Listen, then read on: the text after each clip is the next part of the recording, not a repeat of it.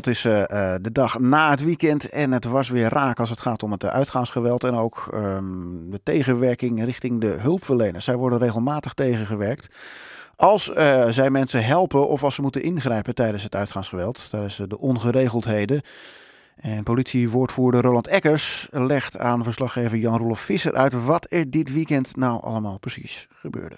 Um, ja, op de, Witte, de Witstraat was een jongen uh, in zijn arm gestoken. liep een slagaderlijke bloeding erbij op. Nou, de hulpverleners, ambulancepersoneel en politie gingen natuurlijk vol met hem aan de slag. Alleen we waren toch capaciteit kwijt door een dronken man weg te moeten duwen. Uh, die ons daarbij hinderde. Hij kende het slachtoffer niet eens, maar wilde zich er toch mee bemoeien. Ja, en dat kan je haast niet voorstellen. En hopelijk kan die man zich dat ook niet voorstellen wanneer hij weer nuchter is. Stadhuisplein waren ongeregeldheden? Ja, op het Stadhuisplein had iemand kennelijk te veel GHB genomen. Nou, ook daar uh, wordt aan zo'n persoon weer hulp verleend. Uh, en dat trekt een heleboel omstanders aan. Die vinden dat interessant om te zien. Nou, dat is verder prima. Moesten ze wel wat wegduwen. Dat is al vreemd. In die groep gingen vervolgens twee mannen op de vuist. Dat zorgde weer voor een aanhouding. En vervolgens een enorme stroom aan beledigingen aan de agenten die die man hadden aangehouden. En blijft het dan alleen voornamelijk bij het lastigvallen van politieagenten of geldt dat voor alle hulpverleners? Nou, ik, ik, las ook nog een ander bizar uh, incident van zondagochtend. Uh, ambulancepersoneel die een uh, persoon overbrengen naar het ziekenhuis. die ook weer te veel leek te hebben gedronken. En vrienden van die persoon achtervolgen de ambulance met hun auto en proberen bij een stoplicht die ambulance deuren open te trekken om uh, die persoon naar buiten te krijgen. Dat lukt niet. Ze volgen de auto nog tot de ambulancesluis en ontvreemden daar zelfs de sleutels van de ambulance. Ja, kijk, dit zijn zulke gekke voorbeelden dat u misschien nog denkt dat ik ze verzin. Maar dit is een zondagochtend in Rotterdam. Maar ook in Alblasserdam waren bijvoorbeeld weer twee personen die zoveel drugs hadden gebruikt dat ze compleet los gingen tegen de agenten die eigenlijk een kijkje kwamen nemen of het wel goed met ze ging. Um, en ook die zijn aangehouden. Er moest zelfs nog een politiehond bij worden ingezet.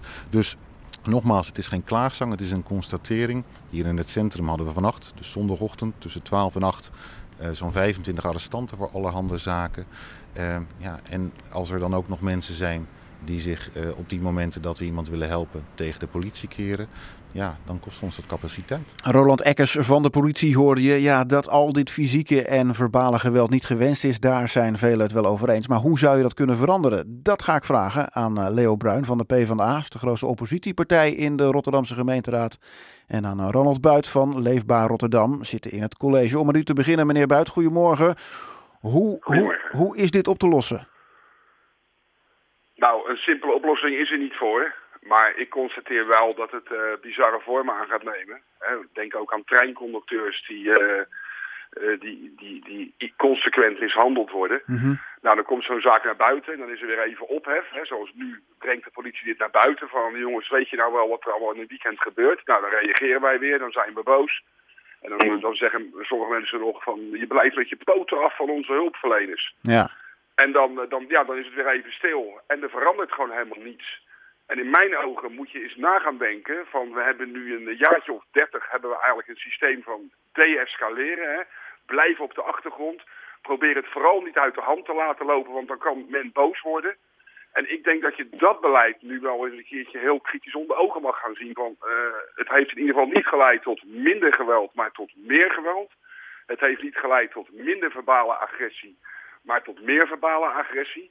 Dus ik denk dat je ook eens serieus moet gaan kijken van... joh, misschien moet gewoon die wapenstok er eens een keer wat sneller op. Harder optreden dus. Veel harder optreden als ik u begrijp. Harder optreden en uh, torenhoge boetes eisen. Ja. Dat mensen het ook echt voelen in hun uh, portemonnee. Meneer Bruin van de Partij van de Arbeid, uh, goedemorgen ook. Uh, u vindt dat de pakkans ook vergroot moet worden. Kan dat uh, door, zoals meneer Buit voorstelt, harder op te treden? Nou ja, kijk, ik zou graag daar de mening toch van de politie over willen horen. Want op het moment dat men deescalerend uh, optreedt, dan kan dat uh, vaak met veel minder mensen dan dat je dat wil gaan doen met uh, harder optreden. Kijk, als je een grote groep mensen tegenover je hebt en je zou inderdaad daar de wapenstok gaan gebruiken, ja, dan zou je toch van voldoende sterkte moeten zijn, want dan weet ik niet wat er dan wel gaat. Dan wordt het escalerend. En ja, we zien helaas op heel veel plaatsen in de wereld telkens beelden van waar daar, daartoe kan leiden. Want dat is de angst, dat als er echt hard wordt opgetreden, dat dat inderdaad alleen maar leidt tot meer. Nou ja, dat, uh, ik uh, zou graag daar de mening inderdaad, uh, en dit zullen we binnenkort ook horen van de politie over horen, of ze zich daardoor gesterkt zouden voelen. Ik ben het helemaal eens met de heer Buit dat dit niet kan. De burgemeester heeft ook een aantal keren eerder al opgeroepen en ook gezegd dat hij niet verder kon gaan met bepaalde openstelling in het centrum vanwege juist deze beschikbare capaciteit.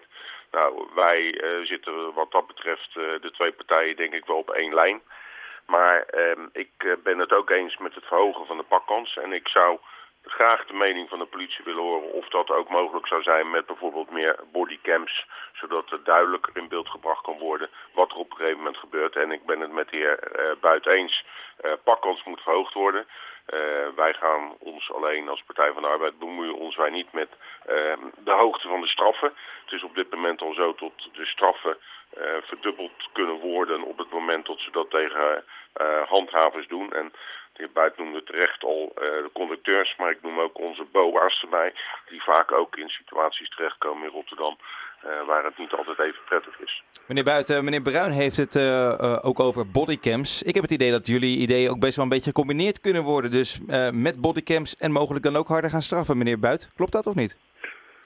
Ja, maar ja, de wetgeving moet sowieso natuurlijk in Den Haag gemaakt worden. En dan moeten ook rechters er nog eens toepassen. Hè? Want er is nu al vaak een mogelijkheid om een verdubbeling op te leggen. Maar dat gebeurt nog lang niet altijd. Mm -hmm.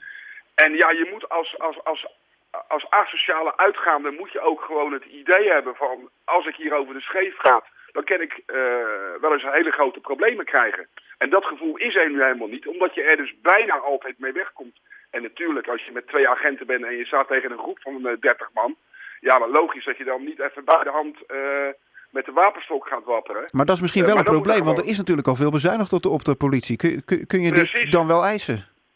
Precies, dus je moet gewoon zorgen dat er dus uh, extra geld naar de politie gaat, maar dat het dan ook eens echt daadwerkelijk naar blauwe op straat gaat, dat we hier wel tegenop kunnen trainen. En uh, die bodycams, dat is op zich helemaal niet zo'n heel slecht idee. Maar ja, aan de andere kant, uh, zij worden zelf ook natuurlijk nu constant gefilmd.